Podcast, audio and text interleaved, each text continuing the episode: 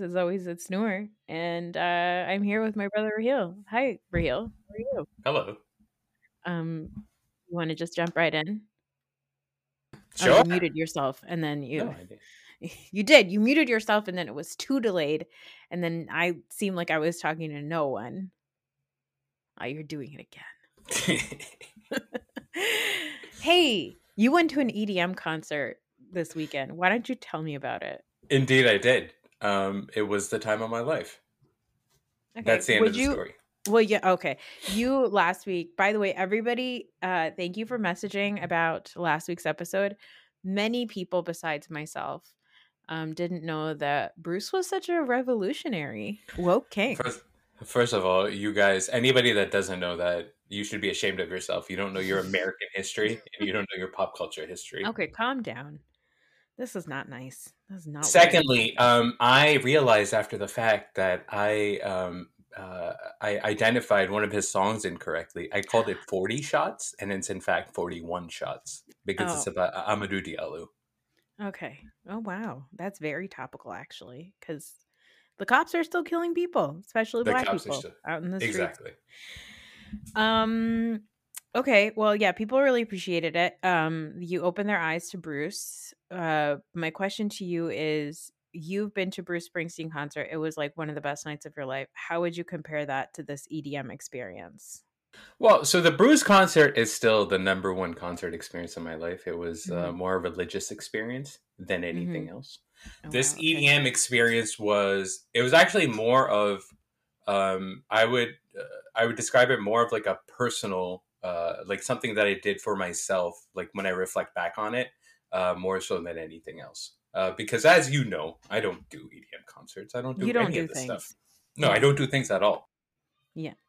So this came about because a couple of my friends go to EDM concerts all the time, Mhm, and they wanted to take me for my birthday. Like this was planned a while ago, mhm. um, and uh, so I was like, okay, I'll do it.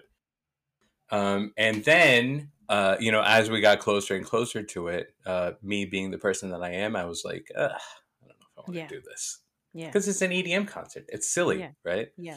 Um, but I went. I, I'm really glad that I went. Um, it was amazing, um, and I can talk to you more in detail about it if you want to. Yeah, that's why the fuck I asked you about it. Why do you, what do you think the point of this fucking podcast is? Hi, hello, how are you? You went to an EDM concert. Okay, bye. Um, so I guess uh, where should I start now? uh, Do you wait, are you wondering? Yeah, What's I- up? one of the questions I have for you is um do you think I mean how do I ask this question? Do you think that in order to enjoy an EDM concert one needs to be not here all the way? So I'll tell you this: was my experience chemically enhanced? Indeed, it was. Okay. Indeed, it was, and I am very, very glad that it was. Oh, um, okay. and and and again i was a very like before i went right we did a lot of planning because Mhm. again i am not somebody who frequents edm concerts i'm not really somebody that likes to be out very late Mhm. um, and i figured that if i was going to be doing this like i i was going in with the understanding that this is going to be a one-time deal for me Mhm. and i was like well if it's going to be a one-time deal let's actually do the thing right Okay. now what that uh, what that meant for me was i ingested something Okay. um, uh, now uh, it wasn't anything unsafe. It was uh, an edible. Um, okay. It Oh, was right. Yeah. it was just far more potent than what Oh, I'm okay. used to, Yeah. and Yeah. also uh, my uh, my experience with that stuff. I'm very careful about it. I o- I only do downer stuff because I do it Yeah. before sleepy time, right? Yeah. Yeah. Yeah. so this yeah. was a strain that was the opposite direction. It was supposed Yeah. to, you know, it was supposed to get me turned up. Um, Uh-huh. And one of the reasons why I don't do turned up stuff is because I don't do turned up stuff. Like I'm just yeah. Me usually too. Same. I want to Mhm. be very aware of where I am all the time, right? Yeah. So my friends were like, "Okay, listen, you have to trust us. We're going to be there with you, and you Mhm. have to commit to staying here for a while. Like you have to commit to staying there for a while because they know me. Because exactly, that's what I would do, right? um so at like uh so we decided to um you know to take it at 9:30, right? Oh, so Mhm. I, I went to this place called the Brooklyn Mirage, which Uh-huh. by the way, lovely facility. Um, Okay. And I went to a, uh, a, I guess it's a concert or whatever. I don't know what it's called, but it was uh, a group called Anjuna Deep, which Mm-hmm. is like multiple DJs, and then they have sets or whatever, right? Okay. So we decided uh, to uh, take it at nine thirty, um, Mhm. and they were very careful with me. They said that okay, here's what's going to happen. About forty five minutes in, you are going to start to feel it, and when you Yeah. start to feel it, that's when you have to let us know. And we, you know, if you are feeling bad or anything, you have to let us know right away, right? Okay. So uh, I went, uh, I took it, and I went Yeah. back down to like you know where the crowd is or whatever, and I was standing there with my arms folded because I was like, Yeah, as you silly." do. Yeah, Yeah. as I do, just counting down the minutes, Yeah. um, and then I started to kind of like loosen up a little bit, right, Uh-huh. just swaying back and forth or whatever, um, and then I felt a little bit off, and I reached for my phone, and I looked at the time, and it was ten fifteen, right, and that's when it was supposed to like hit me, right. Uh-huh. And right as soon as I looked up, right? So they give you like these 3D glasses because there's like a laser show or whatever. And right as I looked up, the lasers came right down at me, and I was like, uh oh. and I was like, oh no. Because it's all hitting me right at once, right? So I told my friends, two of them, I was like, hey guys, just so you know, I am experiencing something. I feel a little unstable. So they're like, Mhm. okay, perfect. Thank you for letting us know. 2 Mhm. of them took me out of the group, took me out of like Mhm. the crowd, took me outside uh, to like the smoking section, and they had me just sit down for like 15 minutes, which Uh-huh. was great. Uh-huh. Um, and they were like, okay, here's what's happening. You are a little bit off kilter right now. You have uh, taken something, so you're just unfamiliar with it. You are Yeah. going to be fine. Just, you know, nothing matters. Life is meaningless. Have a great time. I was like, wait, that's not, that's not helping me. That's actually worse. They're like, no, no, you know, just, just go back and just, whenever you're ready to go back, just go back and just try to get into it. Right. Yeah. So I was like, all right. And then, so like, I waited outside for like 15 minutes and then I went back and uh, I just started kind of swaying back and forth, back and forth. Uh-huh. And like half an hour later, I was like, this is like the greatest experience of my life. So, yeah. Wow. By 11:30, I was just very happy and very Oh. into it. Um, Okay. I was sending out uh, very positive messages uh, to our nephew who was staying over at your house. yeah. He was Did he like, you? hey, yeah, he did. He was like, hey, he's so being so emotional and so nice to me that I feel like we know that he's having a great time at this concert. I was like, yeah, I think so too. Yeah, exactly, exactly. Um, I was, I was, I was telling him how proud I am of the man that he's grown up to become. I was like, with the morals, and, and he's like, "Real Chachu, the bass must be hitting you so hard." I was like, "Yeah, it's the bass." yeah. But Oh. so the reason why I'm glad that I did it this way is because just knowing myself, I, you know, I don't have any appreciation for like EDM music. Like I don't get it. I'm like, it's just whatever. It it all Yeah. just seems like, you know, synthetic garbage. Uh-huh. Um, but obviously, being uh, in that state, uh, it is much easier to get into the music, right? And then the second thing that it did, like, just I would have tried to leave by like 11 p.m.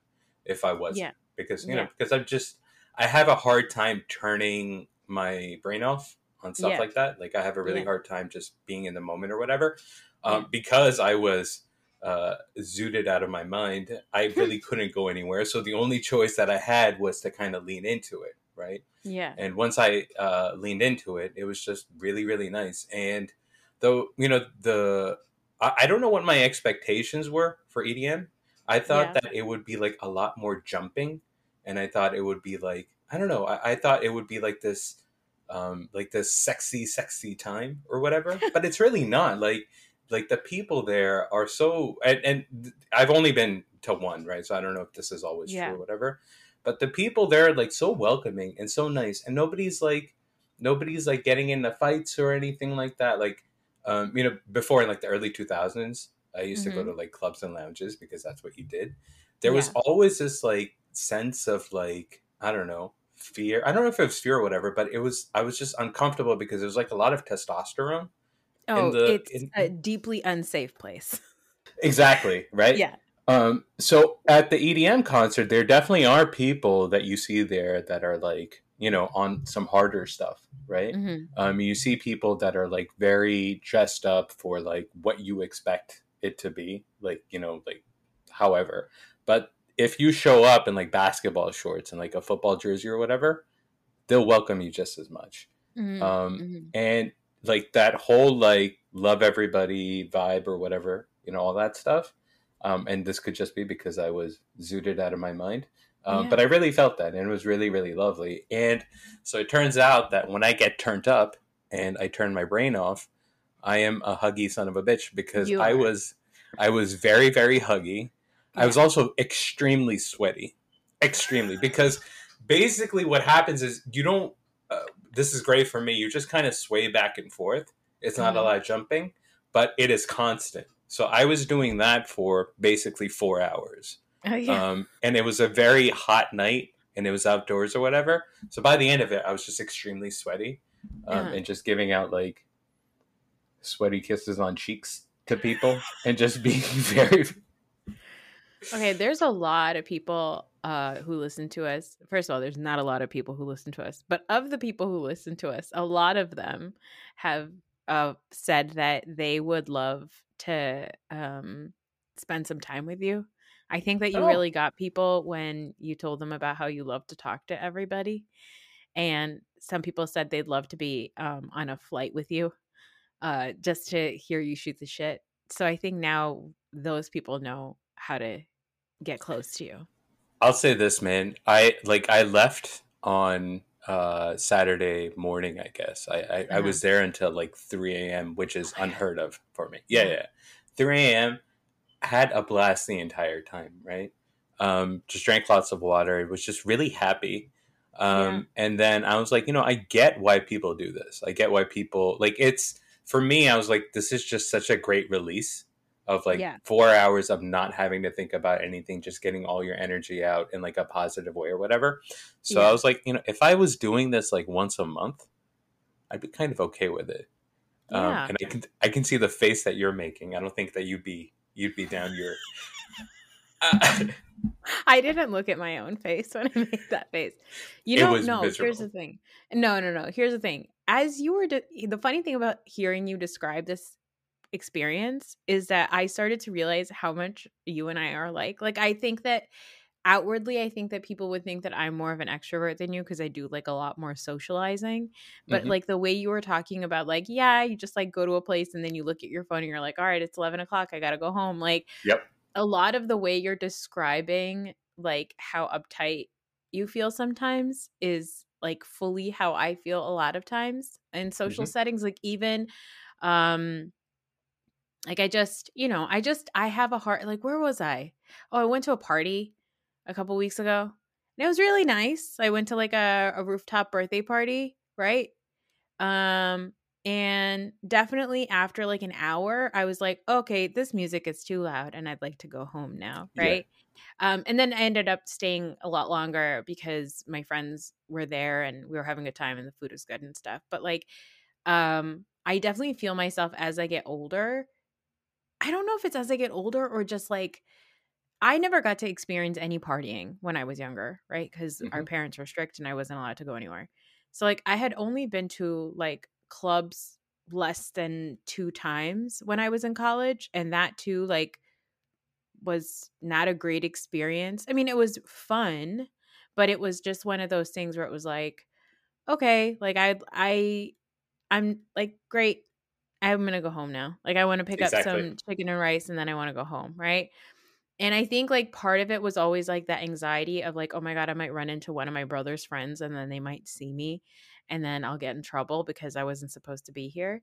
Um part of it was that, but like I think that the the minute that I got freedom to like do what I wanted, I was somebody's wife. So like Oh. and you know, my husband is not like a uh you want to talk about you standing around with your arms crossed. I Oh, mean, yeah. he is not of this world. I mean, he loves a concert. He does enjoy a concert. I've been to many concerts with him and he does enjoy that a lot. Um but like he's just not a cl- he's not a he's he does not like crowds. He does not Mhm. like being touched by people. He would hate Yes. to be sweated sweaty hugged by you. I think that would really freak him out. But like I do love like my favorite part of weddings is like when the dance floor opens up and then like especially like family weddings where we just dance for like 3 hours. Like I love that stuff, right? But like as you were describing like what you were saying about like being at a place for 4 hours and able to not think about anything else. I realize that I've never had that luxury. I've never had the luxury of being in a place for 4 hours and not thinking about my responsibilities. Exactly. And and I think that's the reason why the chemical enhancement helped me in that particular moment, right? Because Yeah. um, my issue when I'm at any sort of thing that uh, I'm unfamiliar with or anything that is like time consuming or whatever, I'm like, okay, what is what's the task here? Like what is the assignment here? What am I supposed to do, Yeah. you know, being at this party? And you can't really, like I can't turn my brain off or whatever, right? Um, but on Friday I had to turn my brain off. Like there was the yeah. the the assignment was to have fun and I, apparently i don't know how to have like just brainless fun or. Yeah. so for me, God, that was- realizing how lame we are. yeah we really are dorks right and i felt really bad for like my friends because it pulled me out um, when it was hitting and apparently that's the best time but i'm a dork so i was like unfamiliar with the with the with the environment or whatever but Yeah. um you know but i think that's what really helped me is going with people that i really trusted and they really watched out for me um, and that's really the only way that i would do it I will say this that my version of a good time is maybe having a beverage, having an edible, getting in pajamas, being in a room with my best friends, and playing categories. Like Mhm. that's my idea of a good time.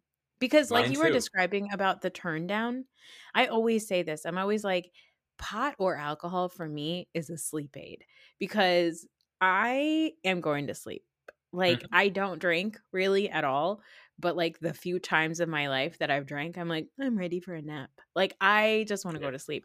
Even with an edible, like if I ever take an edible, if I don't go to sleep when it really starts to kick in, eh, I and then I am high for the next 36 hours because th- between the sleep and like being feeling sleepy and drowsy and then not going to sleep like it really fucks with my mind. So like I and probably cuz most of the edibles I take are always like the sleepy times ones.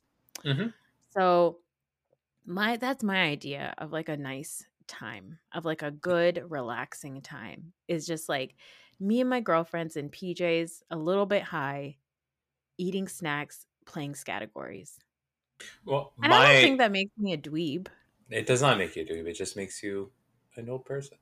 We because we are we're old people. we're old i think that's what it is i think that's it just i just i'm 38 almost like i think you're 40 like i think that this is just we don't need to say that out loud age appropriate.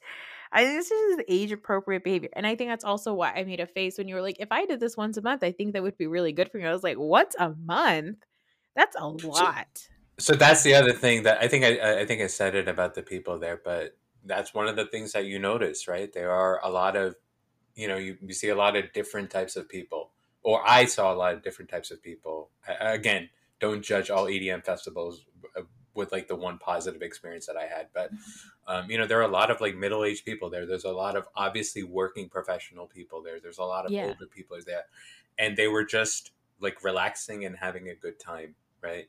Um, yeah. and that's one of the things that my friends told me. They were like okay we're going to do this but you have to commit to it. You can't just be like your regular self because what i usually do is you know when i'm when i'm out or whatever with them i don't usually smoke pot when i'm outside right i'm Yeah, yeah, yeah. it when i'm like i know where i'm going to be for like the next five hours probably just going to go to sleep next or whatever Yeah. um so and they're like you can't really do that i mean they're like you can do that but you know you'd be kind of wasting the experience so Yeah. they're like just trust us we'll take care of you and i did and that was Oh, just really, that's really nice. nice Well, I'm going to Amsterdam in November and I plan on doing mushrooms there.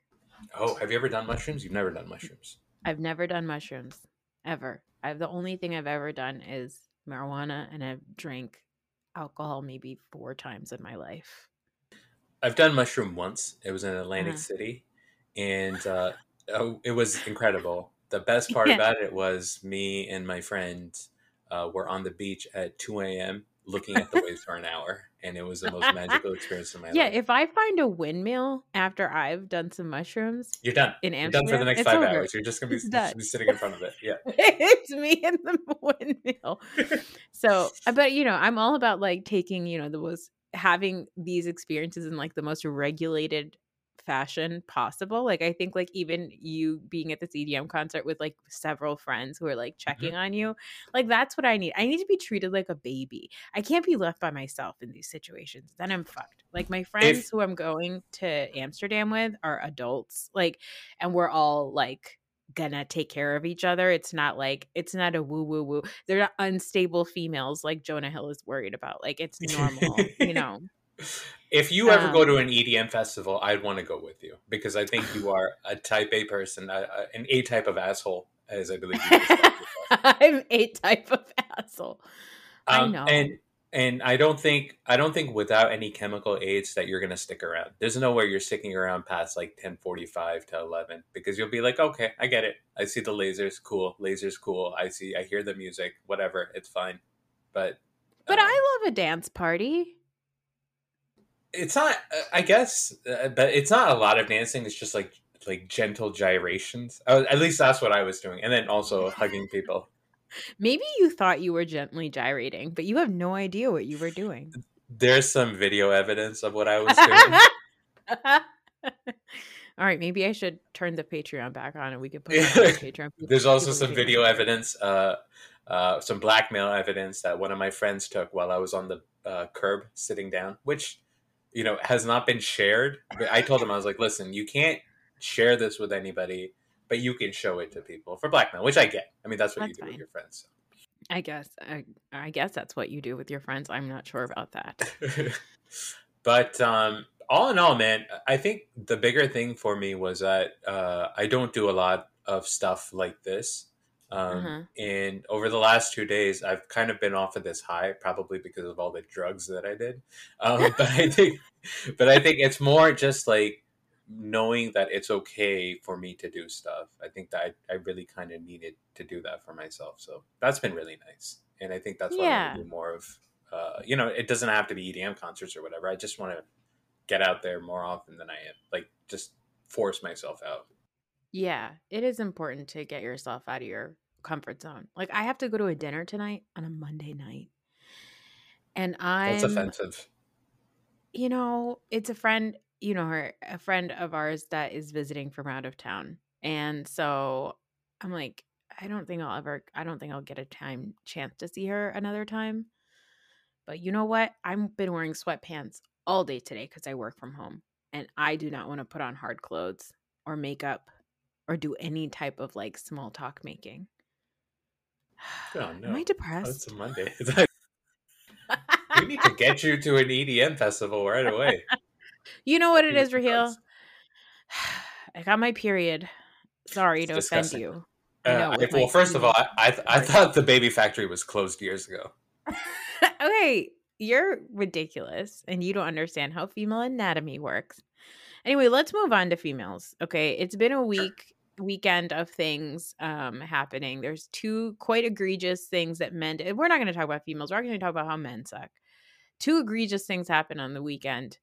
Um I kind of I talked about already last week a little bit on my episode with Ray Sani about Keke Palmer and her baby daddy acting a damn fool. But I wanted to get your opinion on it because after that, Jonah Hill's ex-girlfriend, who is a professional surfer, released all of these text messages between her uh between her and Jonah Hill, where he essentially was telling her that in order to continue a relationship with him, she needed to never take pictures with men, never have relationships with men, never surf with men, never share, post pictures of herself in a bikini, never post pictures of herself in certain types of bikinis, surfing, which is her profession, never uh, have friendships with women with unstable pasts or scantily clad women.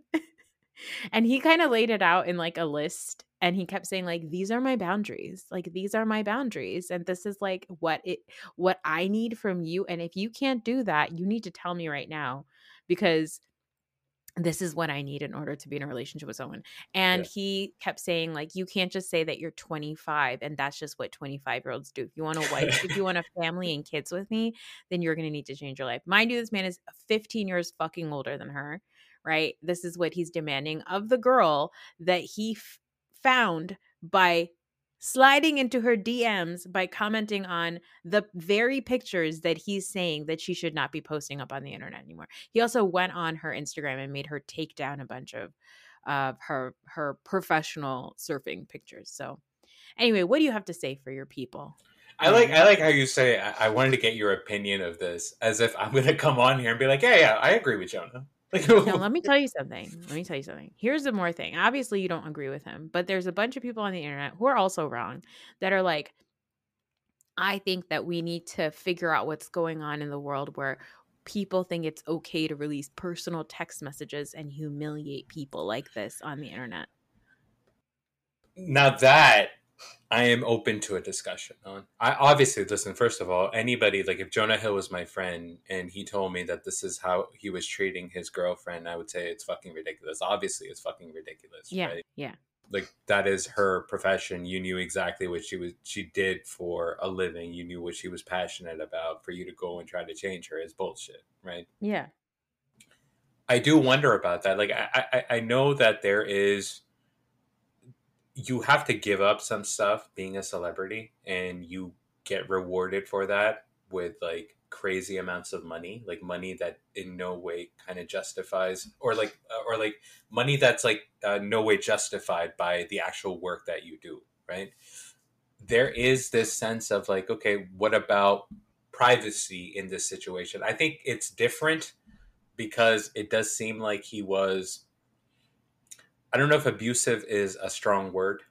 Um, I think it is. I think it's an a. I think it's a. I think it's a perfectly uh, appropriate word to use because I think that people think that abuse looks like, you know, physical abuse or cussing somebody out, but emotional abuse and um, or manipulation with men often surfaces this way, right? Of like, I am a good guy and you should want to settle down with me because I'm asking you politely because I'm laying out everything right on the table. Like I think Yeah. that that's and and I think that men who think that they're laying everything out on the table like here here's all of my toxic traits on the table.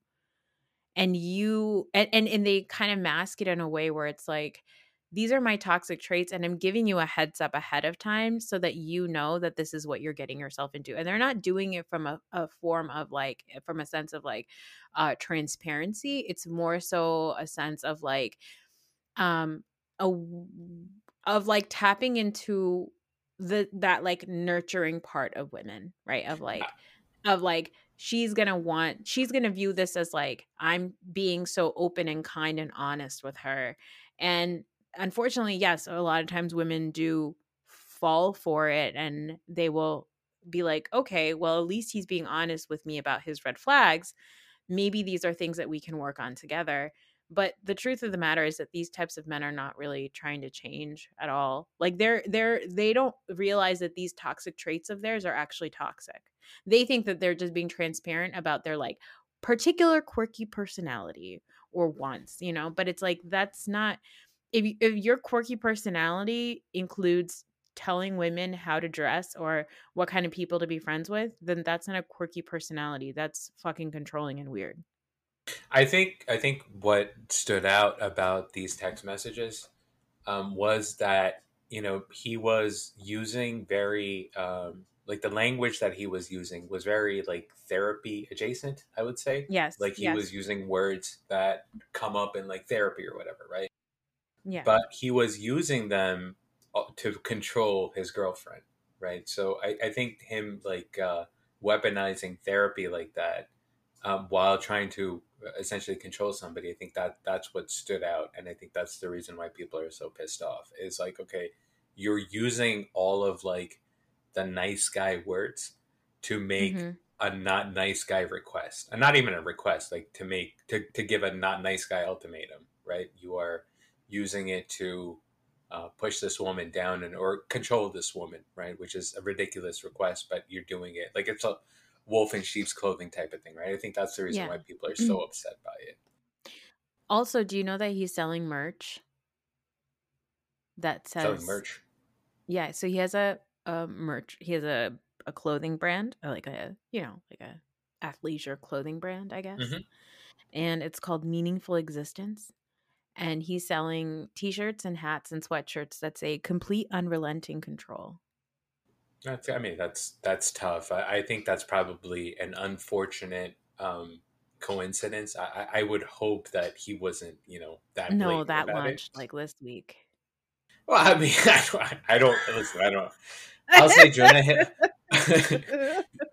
Jonah Hill has had a has had a long uh like he's had an interesting career, right? You'd say like usually people that start off as just you know essentially like the fat funny guy don't Yeah. end up having like a, a career like this that is like dramatic, but also he has this like internet persona of being like this really chill guy who's like very into like you know progressive causes and being open Sure. to everybody you know all of that stuff right yeah. I think seeing the again seeing like that persona be weaponized to control somebody is what is what pisses people off and I think that is 100% the right thing. I think people should be pissed off, right? yeah. So yeah. He also do not- has a he also has tote bags that he sells that say emotional baggage. that's kind of cute. Um, I mean, I would buy it because I carry a lot of that. But um I think one of the funniest things about him saying like I don't want you to be friends, have relationships with females who have like unstable relationships themselves hmm while like being a part of like Hollywood and having like the friends that he probably has. Like he's besties with Adam Levine, who was like in the news what last year because he slid into like random girls like DMs. Like, Yeah. let's you know the irony is ironic. it's it's crazy pants. No, Why of course. like? What? Okay, here's my question for you. Okay, so Keke Palmer's baby daddy also did this thing, right? Of like where he was like, "Oh, what is she wearing?" And this is a mother of my children, and I should be able to like, you know, have an opinion about the mother of my children behaving this way. And then also similarly, right? Um, Jonah Hill's talking about this woman who he wants to one day have a family with. Like, you know, they talk a lot about like men and how they want a certain family and it kind of it is like mass it's it's this uh very traditional way of like looking at women and your family structure and all that kind of stuff. You know the uh wild thing about the Keke Palmer situation is that like this man she is actually like the breadwinner. She is Yeah. not your wife you do not have a traditional relationship with her and if you really are like the man of the house who's protecting his family like you can't be both things it's a contradiction.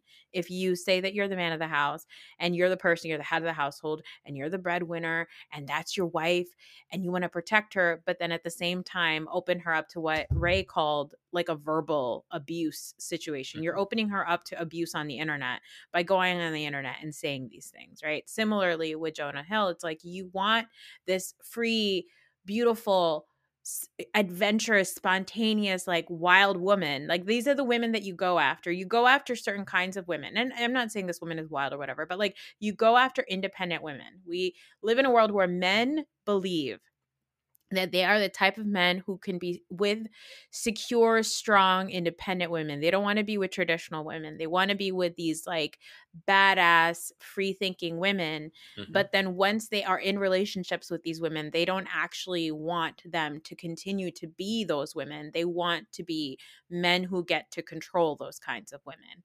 And i think you and i both know that that's like def i mean we could talk about it more so in like our personal spaces like i think that culturally speaking like in our culture and like a lot of south asian relationships we see that a lot right of like guys who get married to women who they dated in Mhm. college um who were like not traditional girls but then once they got married they had very specific views about the way that they wanted their marriage to look and they didn't want their wives to be those like party girls anymore they don't want their wives to be out there anymore they don't want their wives to be dressing a certain way any- anymore Yeah. because it's like fun until she's your wife and then suddenly you view her as a different on a different lens and then now you Yeah. want to control her So, what are your thoughts on that? like how you just put all that at my feet. Um, and then cross I, my arms like I would at an ED. I know exactly. Ex- explain men. Um, Speak for your people. Uh, so obviously, it's not all men, right? But I think it the reason why it happens is because again, all of this stuff is very new. Like it's it seems you know it seems it's like okay, it's twenty twenty three. How can you still think like that, right? But like yeah, like these you know these independent women that you speak of, right? Like this surfer, yeah. like like this woman has a profession as a surf instructor, right? That mm-hmm. profession, how long has that even like how long has that profession been around for women? Like she yeah. wouldn't have been able to do this 20 years ago, right? Yeah. So everyone is very unfamiliar with this territory. Um, I think that obviously I think the culture is set by men. Um, and what's happened over the like the last 20, 30 years is you give a little bit of space to women to make them feel like they're independent, be like, oh yeah, yeah, yeah I am yeah. listening to you, right? And I think that's one of the biggest things that came out of the Me Too movement. Like for me was that you know there I always knew that there you know there are men that abuse their power uh, just because they're powerful, right? And I always mm-hmm. used to think of those men as like anti-feminist men, like you know your your classic like Hollywood producer that wants to like crush women, right? Mm-hmm. I think the bigger thing that the Me Too uh, movement revealed was that there are these like very feminist, quote unquote, feminist men that mm-hmm. outwardly say that, oh, that say all the right things, right? But when they are, you know, when they are alone with a woman, they still act, uh, you know, it's just, it's all just a ruse or whatever, right? Which is yeah. very sad. And I think that hurts I think that hurts women way more than anything else because like when you think you have an ally and then you find out that that person is not an ally that they're just saying the thing just to get so that that's all very troubling right?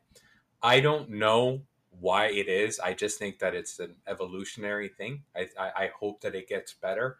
Um, i think you know at the same time I, I, think about myself right? Like i'm not married right?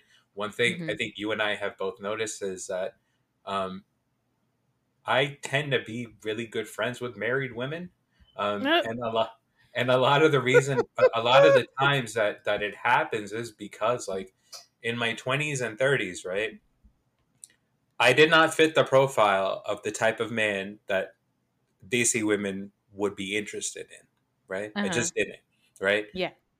Once they got married right they're like they're they kind of realize that they don't want to be in that traditional setting either right? Now there's mm-hmm. nothing like sexual about it or anything like that right? But there's just like a freedom that i think i have with like you know i like how you're making big eyes. Um, but, but, you know I, I think i think that's the thing right? It's just it's what you learn. It's okay so you can be wild. As a man right you're like okay i can be wild in my 20s um, mm-hmm. but once it's time for me to be serious, I'm going to be completely serious and I'm going to be a breadwinner. I'm going to do all the traditional things. And I want my wife to do exactly the same thing, right? Mm. The friends that I have that talk like that um, aren't actually traditional outside of their marriage. You know what I mean? Like yeah, they're still yeah. very much wild or whatever. So I think it's just I think it's just something that we're all kind of adjusting to, and I, it's sad. Um, I hope I'm not like that, but you never know, right? You never know what you're like until you're in a relationship with another person, and you know you find out that you're a real piece of trash. Um, but um, I don't know. I mean, I, it's it's sad. I think uh, I would I would like it to get better. I'm not sure how it gets better though. Yeah, I think that I mean it would get better by like just uh men need to be honest with themselves about like it's kind of like okay. Yeah, it's kind of like uh the way that um people say that they're like you you know you have to be anti-racist, right?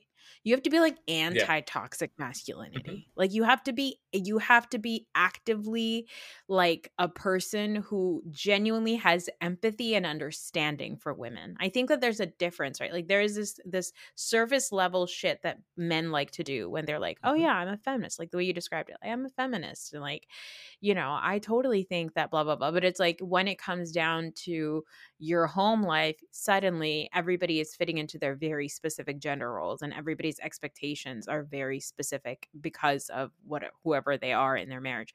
I can't tell you the number of men i i've seen or marriages i've seen where it has become a problem when women make more money than their spouses. Like there Mhm. it's a problem. It becomes a problem to a point where you know you have you have all kinds of issues. You have infidelity issues. You have issues of of you know like near divorces and i know people who have gotten divorces because of that kind of uh, an, an imbalance and these are people who are in relationships with people who they've been in with since they were like 19 right? And it's not specific to just like south asian culture i know this to be true about uh, a lot of different cultures but i think that the the way it gets better is for us to just to for men to actually do the work like the way we talk about like in order to be anti-race you have to actually actively think about why we should or shouldn't be doing a certain thing right like i was talking to somebody about um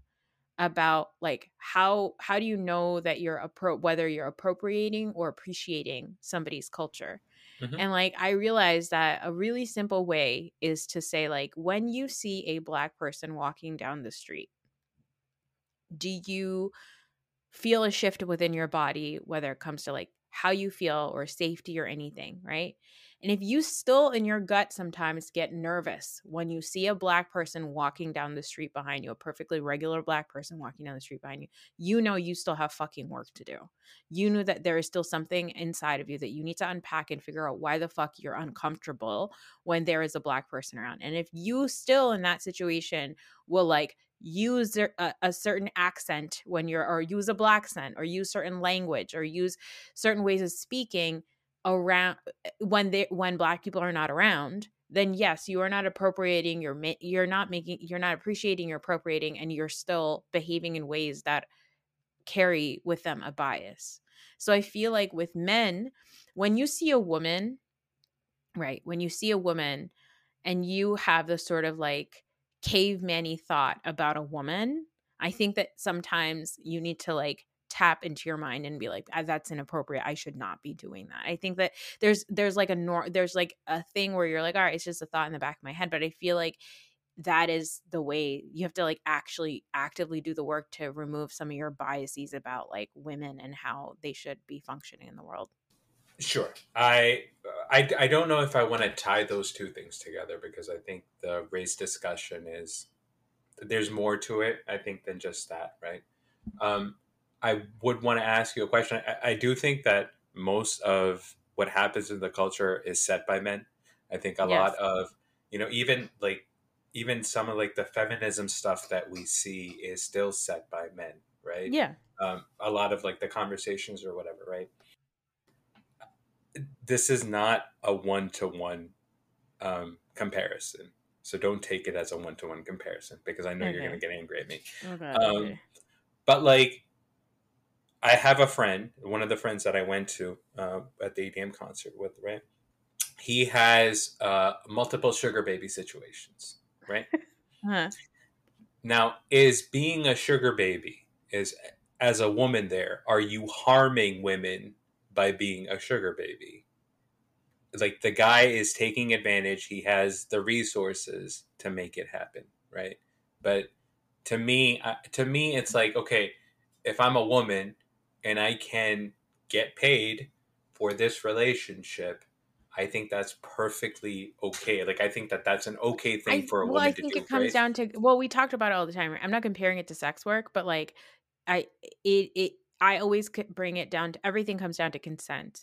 You're Mhm. cons- if you're a consenting adult in a situation, then that's that's fine by me. I don't think that that changes. Like, I don't think that that like sets feminism back by being a sugar baby. But isn't that then contributing to like the like to that backwards thinking of like the man has to provide for me and all I have to do is offer up this part of myself. But I think that, that that's for a specific but for certain in, for certain setups that works. There are women who are mm-hmm. happy happy to be the submissive wife and they're okay with that, yeah. right? I think that's the difference, right? Is like there are men who act like they are not uh insecure about yeah independent strong women and then once they are in relationships with independent strong women they suddenly have extremely fragile egos I think that's the difference, right? Like in in a sugar baby situation, that doesn't set eh, because it because we can't. We, eh, every situation is not going to be the same. Like yeah, of course. Like in, in that in that setup, that works. I don't think that that perpetuates the further idea that men can uh, provide for women and then therefore get certain things back because every woman is not the same. Every woman isn't going to behave the same way. Yeah. No, I, I think, I mean, I think what it comes down to is that men have to realize that we have the power, like regardless of what happens. Yeah. We will probably have the power for the rest of my lifetime, right? Yeah. Just because that's how progress works or whatever.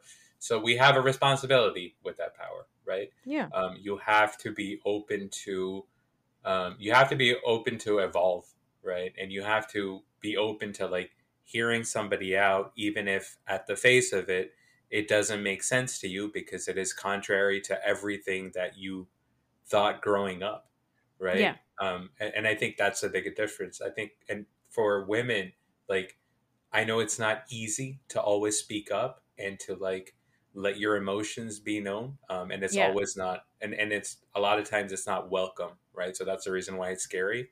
But I think for like a healthy relationship, both of those things have to be true, right? Like the, I, I think in a lot of in a lot of situations, like the conversation has to start from the female perspective because a man, you know, is like, okay, everything is going great. I think everything is perfectly fine, right? Yeah. Um, it, but if a woman speaks up, then you kind of have to just shut up and listen for a little while and have a conversation. I think that's really the only way. I think there's work on both sides, um, mm-hmm. but obviously, I think the work on the male side is uh, more. Um, yeah, and it's you know, I think that um, yeah, you know, have a conversation with a person. People are allowed to change their mind also. Like exactly. That's people are like people are like she should have like about Jonah Hill's ex girlfriend. She should have kept these text messages to herself. I'm like, no, if she wants to put those text messages out, it really doesn't fucking matter. Like, she is a person who is allowed to do that. Like, people, because you know, everyone's like, this is so humiliating for him. It's like, yeah, it's humil, it is humiliating that he behaved this way. It is yeah. it should be humiliating. He should be humiliated for for behaving this way because he's probably not the first time that he has behaved this way. And the and the way that he's like therapy talked it means that he spoke to somebody about this and they were like, "Yeah, this seems like a good way of going about the situation." Yeah. Yeah. And if you lay it out for her, then that's like you're being the good guy here. And you're like, you know, she's she knows what she's getting herself into. It's like it's still not okay. Somebody should have said like Jonah, I think that if you think that it's okay to tell women what to do, then maybe you should not be in a relationship with a woman for a little while or not be in a relationship with that woman because I don't think that that woman is for you. I think I, I think um, uh, you know when you again when you go back and you're like, oh well, I don't know if uh, if somebody's private text should be released, right? Because this is a person that was in a relationship and he has the expectation of privacy within the relationship, right? That's sure. kind of a trust thing that you do, right?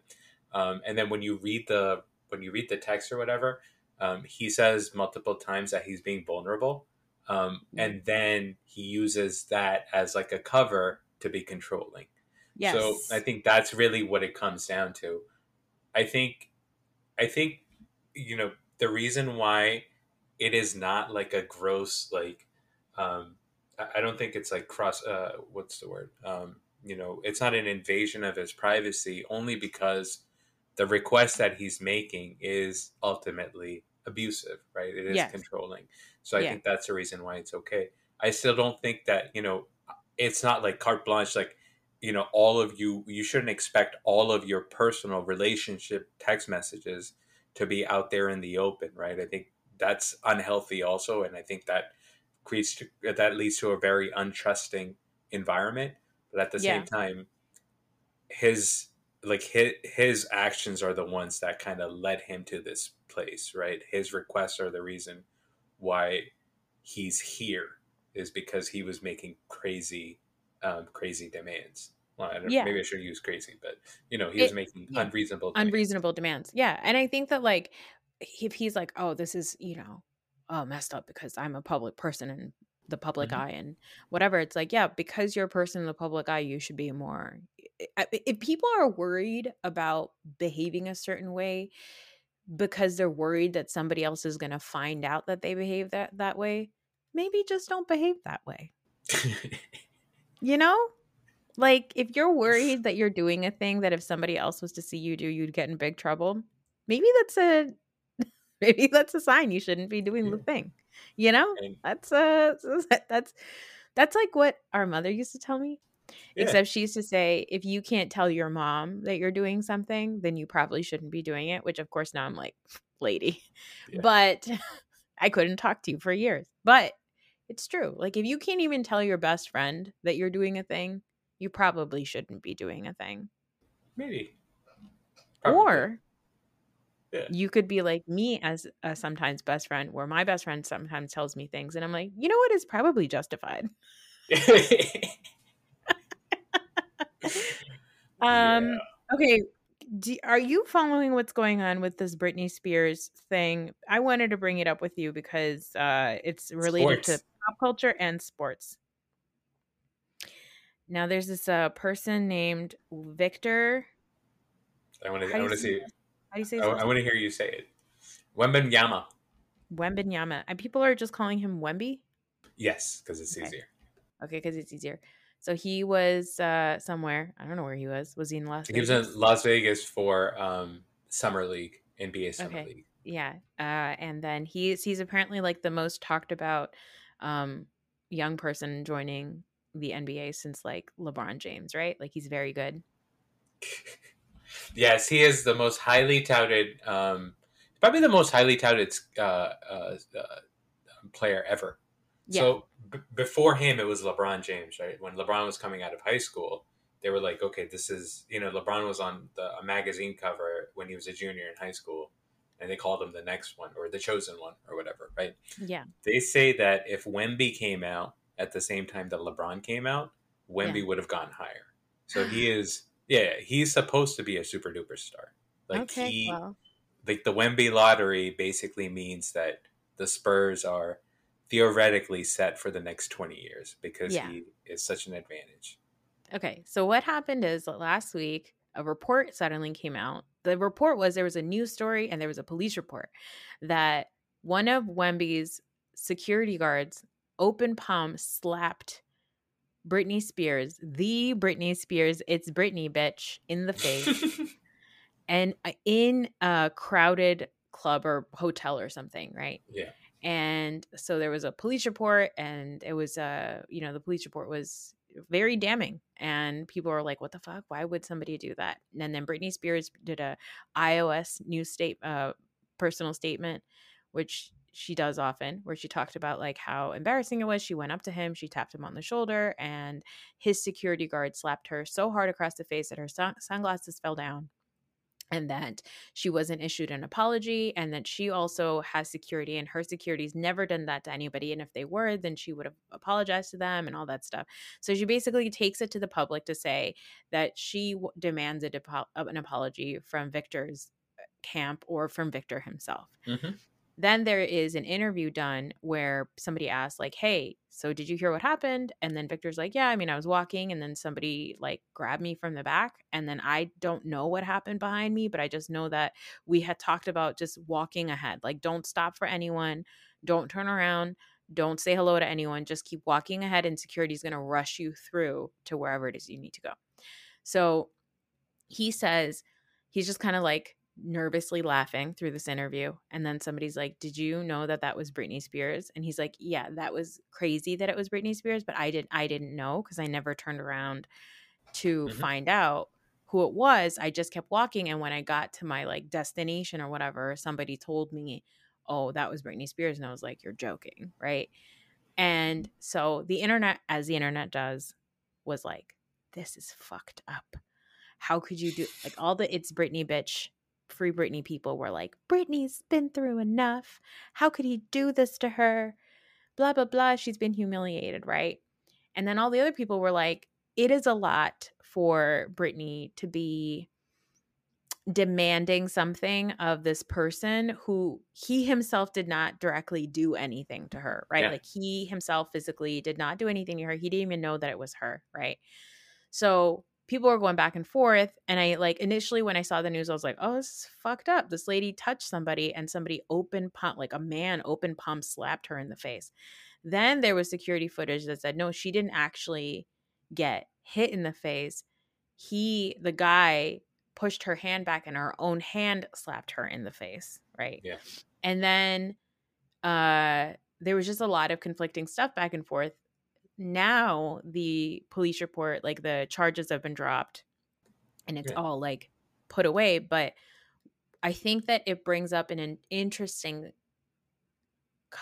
interesting thought, right? Because people like love Britney and think that like she um that if she is coming up to you to say hello that you should turn around and say hello to her like right yeah People like, feel, like she's entitled to it like she's entitled to your yeah. space right i think that like if you think about the optics right of take away who these people are if you think about the optics of a white woman going up to a black man or brown man and trying to put her hands on him and somebody pushes her away and then that woman makes a big fuss of it, right?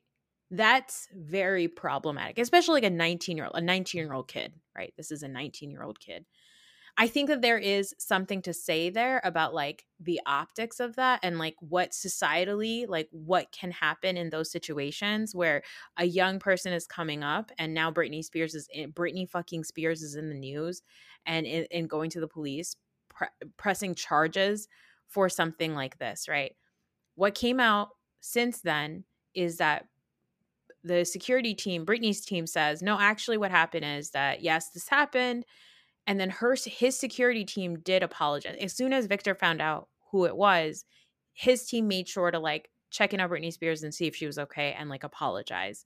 Britney went to the police and she claims that she was never nobody had checked on her, nobody apologized to her, and she has since then retracted that statement because there were apologies given. She just wasn't happy with the apology and she demanded like to take it to the public. I think like it it makes me feel so conflicted because obviously whatever that security man security guard did was super fucked up. Like don't put your hands on a woman, period. But I also feel like it's mm-hmm. pretty fucked up of Britney Spears to take it to the public in a way that could like really fuck with this kid's future. Do you know what I mean? Yeah, I mean, I think the entire thing is actually just very, very unfortunate. The entire thing is just sad. Um, yeah, and it's sad because uh, it's sad, but it's also like it's a very it's a non-story because nothing actually happened. Like, okay, yes. I, I understand she got you know her hand hit her face or whatever it was, a momentary thing. It's not like it stopped her in her tracks or whatever, right? Um, mm-hmm. I think I, I don't know if I again if if these two people weren't famous people, I don't even think this interaction happens, right? Yeah. I, I don't know if I would if I would think about white woman, you know, African French guy. He's French actually, Wemby. Um, okay. but he is, you know, he's a black man, right? Yeah. Um, what what I was thinking about was like, you know, Wemby has a lot of pressure on him for a 19 year old. He is supposed mm-hmm. to be a savior. Like he is gonna be worth a billion dollars if everything goes right, right? Yeah. So there's a lot of pressure on him. And so the NBA and the Spurs and himself and uh, the sports world has an interest in making sure that Wemby is fine. Yeah. That is the reason why his security is as no nonsense as it is, right? That is the reason why his security guard is a type of security guard that does not look behind to like you know knock away somebody's hand because his first job is to make sure that Wemby is protected. Yeah. And it's ironic because I think it's looking at people like Britney Spears who got very famous and very rich at a very young age and seeing how that can go wrong sometimes Yeah, because the yeah. pressure is insane. It's because of people like Britney Spears that, you know, somebody like Wemby is as protected as he is. That's a great point. Yeah. So it's, you know, yeah, you know, Britney is like a 41, 42 year old white woman now. Yeah. She's been Yeah. famous and rich for a really long time. Her thinking that she can just run up on somebody and be entitled to a picture or something like that is ridiculous. But it's also because it's not because she's a white woman, it's because she's been a star for more than half of her life, right? Sure. Yeah. So it's all it's all very complicated. It's sad. I, I don't know if Britney Spears is doing great right now, which is a whole other thing. Um, yeah, and you know, I, I never watched that documentary, but it's not. I I can't imagine how difficult it is to grow up the way that she did and be like the sole provider for everybody, and how much that fucks you up. Yes. So you just try to have. It's I am. I don't really think that there's a team here. Um, no, not no, like Team isn't. Wemby or Team Britney or anything like that. I just wish you know everybody the best. I guess. Um, Yeah. At the end of the day. Yeah. Yeah, I think- just Yeah. Yeah. Go ahead. And this one just what? no. This may just be the drugs that I had on Friday. They're still in there. yeah, you know, positive. I will say this, like I think that it's it's okay to say that Britney Spears uh was it's okay to have empathy for Britney Spears and sympathy Mhm. for Britney Spears while also accepting that because of the shit that she has gone through, it's likely possible that she's still not well. Like it's Mhm. okay to admit that Britney needed Yeah. to be free, but that also that Britney is very unwell right now. I think it's Yeah. okay to admit both things. I I don't think that in order to like when people say like, "Hey, I'm worried about Britney Spears," like people are like, "How could you say that?" Like no, it's none of that. Like and I think that that that point that you brought up about like her being a 19 year old who was once in her in his exact position Yep. right Mhm. um maybe that is why she ran up to him maybe uh, i didn't even know that britney was a ball fan like that she knows who this man is i was talking i was talking to ray and ray was like she was like she was like this man is like seven feet tall Yeah, and Britney. Spears is like five two or five three. And she says in her thing, I just touched him on the shoulder. She's like, How did you touch him on the shoulder? That's physically impossible to touch this man on the shoulder. Yeah. Um, but you know, either either way, I think like yeah, it's really fucking unfortunate that that happened. But hey, hey guys, how about this? How about we all keep our fucking hands to ourselves? How about that? Okay. yeah. Yeah. Can I give you two more sports things? Oh God, sure. Oh God, sure. One of I them haven't- is female related. All right. Hey, fine. how about this? How about I send it to you? I, I, I tell you about it, so you don't send me sappy videos about like girls not recognizing female uh, athletes. Like it's my Oh. fault. That's a good ad. It's from Ireland. Yeah. Okay. And you sent it to me like it's my fault. Anyways, um, do you know about the Las Vegas Aces? Do you know who they are? The who? Las Vegas Aces. Is this a basketball team? It is a WNBA team. Okay, yes. And I just think that they uh, that we should talk about them because they're probably the greatest WNBA team of all time. Exciting times, yes. Exciting times, and uh, you should be following them. That's all. Okay. Oh, That's all it. great. Thanks. Um, and then the second thing is, uh, do you know who Arjun Nimmala is? No. Arjun Nimmala is a 17 year old Indian kid from Florida Uh-huh. who got drafted by the Toronto Blue Jays. 20th. Oh, yeah, It- very is exciting. he our first Indian baseball player? He is not our first Indian baseball player because if you remember that movie Million Dollar Arm, which Okay. is like the Jon Hamm movie, so they Uh-huh. recruited like these guys from India, Not to be confused with Million Dollar Baby. not to be confused with Million Dollar Baby. No. Um, so they they recruited these two Indian guys to be pitchers. I think they signed with the Pirates or something, but I don't know if any either of them made it. Um, Okay. And then there's this guy named Kumar Rocker who is uh, like a stud college pitcher. He's half Indian. Okay. He's half Indian and half African American. Um, Okay. I think he got drafted last year, but he hasn't played because he had an injury or whatever. Okay. But Arjun is the first. He is the first uh, base like uh, position player um, who got drafted uh, uh, into the MLB, and it's a huge deal. And I'm no. looking forward to it. A win for the culture. a huge win for the culture because our culture we don't play baseball and we really should we we would be amazing at it because of all the cricket that's how he started his dad used to play cricket so then he just took up baseball and now he's amazing Well, that's very, very exciting.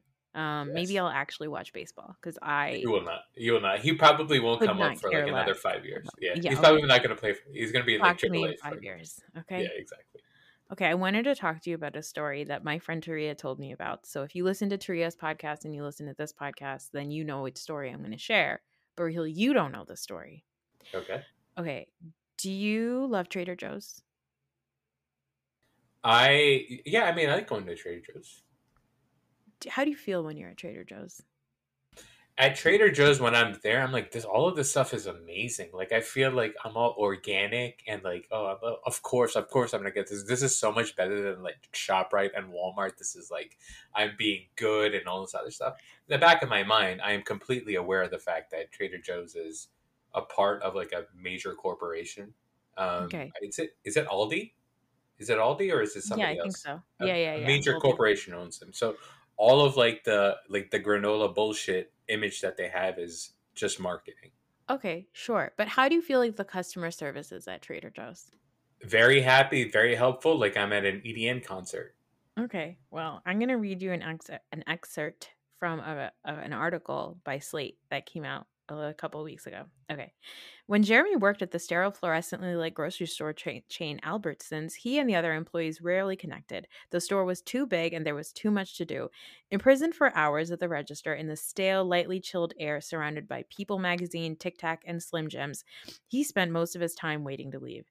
Things changed after he started working at Trader Joe's. The place just seemed alive. Everyone was friendly, the store was small enough for friendships to form, and the endearingly tacky Hawaiian shirts and punny foodstuffs made it punny foodstuffs made it seem fun. More importantly, everyone it seems was banging each other. Oh, Joseph. the title of this article is Trader Ooze. You're not imagining it. Trader Joe's employees are all boning each other. Oh my god. I just thought I thought that they were all like very friendly with each other. I didn't know that they were all fucking. yeah, okay. Trader referring to Trader Joe's as the single most incest- incestuous company he has ever Jeez worked Louise. for. He described his first few months there as a sort of carnal mayhem. Jeez. Now, is this all Trader Joe's? This is Trader Joe's like three minutes from me. He worked at uh, Trader Joe's at a specific Trader Joe's for 10 years. Um, but it is like a well-known thing that people work at Trader Joe's and get married at Trader Joe's and Trader Really? Joe's managers often marry each other. People end up being in long-term relationships with each other. Um, for some people, shopping at Trader Joe's is affordable grocery grocery blood sport, a battle with other customers to get the last mango, jicama slaw, or new frozen items. For others, there's a sort of quivering horniness in the air. A tension floating between the shelves of tomato feta soup and everything but the bagel seasoning.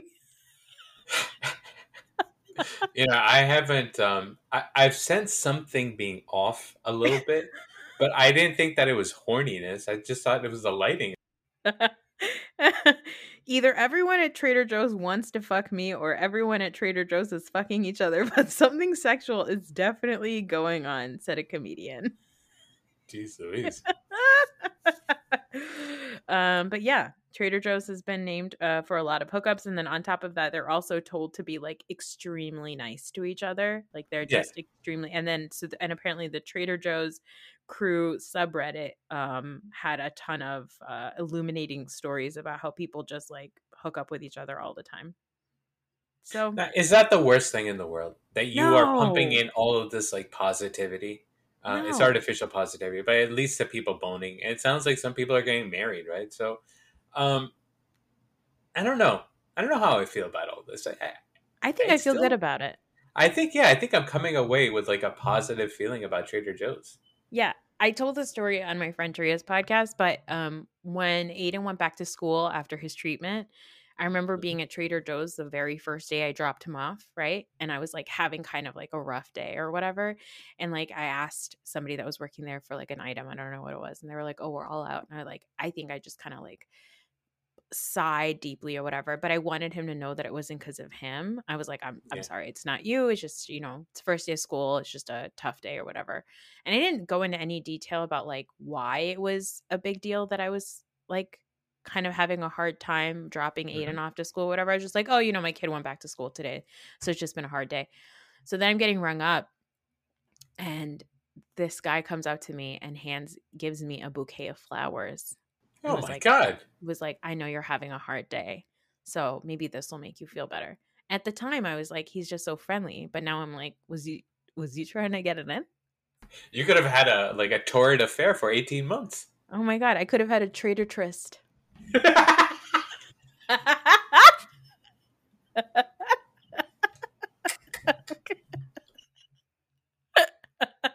ah, boy. uh, anyway, Uh, it makes me want to shop at Trader Joe's more. That's for sure. it does too. Nah, I'm gonna Yeah. keep my eyes open now. Yeah, no, one hundred percent. Last time I was there last week, I was unfortunately there with my kids, so I couldn't scope out Yeah, much. oh, But boo, boner boo, kids. But yeah, it was wonderful. Anyway, That's nice. that's nice. Uh, that's it for this episode. I'll be back later this week to talk about Housewives, and um, there's a new Sonja and uh Sonja Morgan and Luann de Lesseps spinoff show that I think I might get you to watch one single episode of. I you do love Luann and Sonja. You love Sonja. I'll do it. I will just have to be. Um, I'll just have to do drugs before. Yeah, that's fine. That's apparently the solution for most Yeah. things. Just do drugs beforehand. Maybe that's what'll be the name of this episode.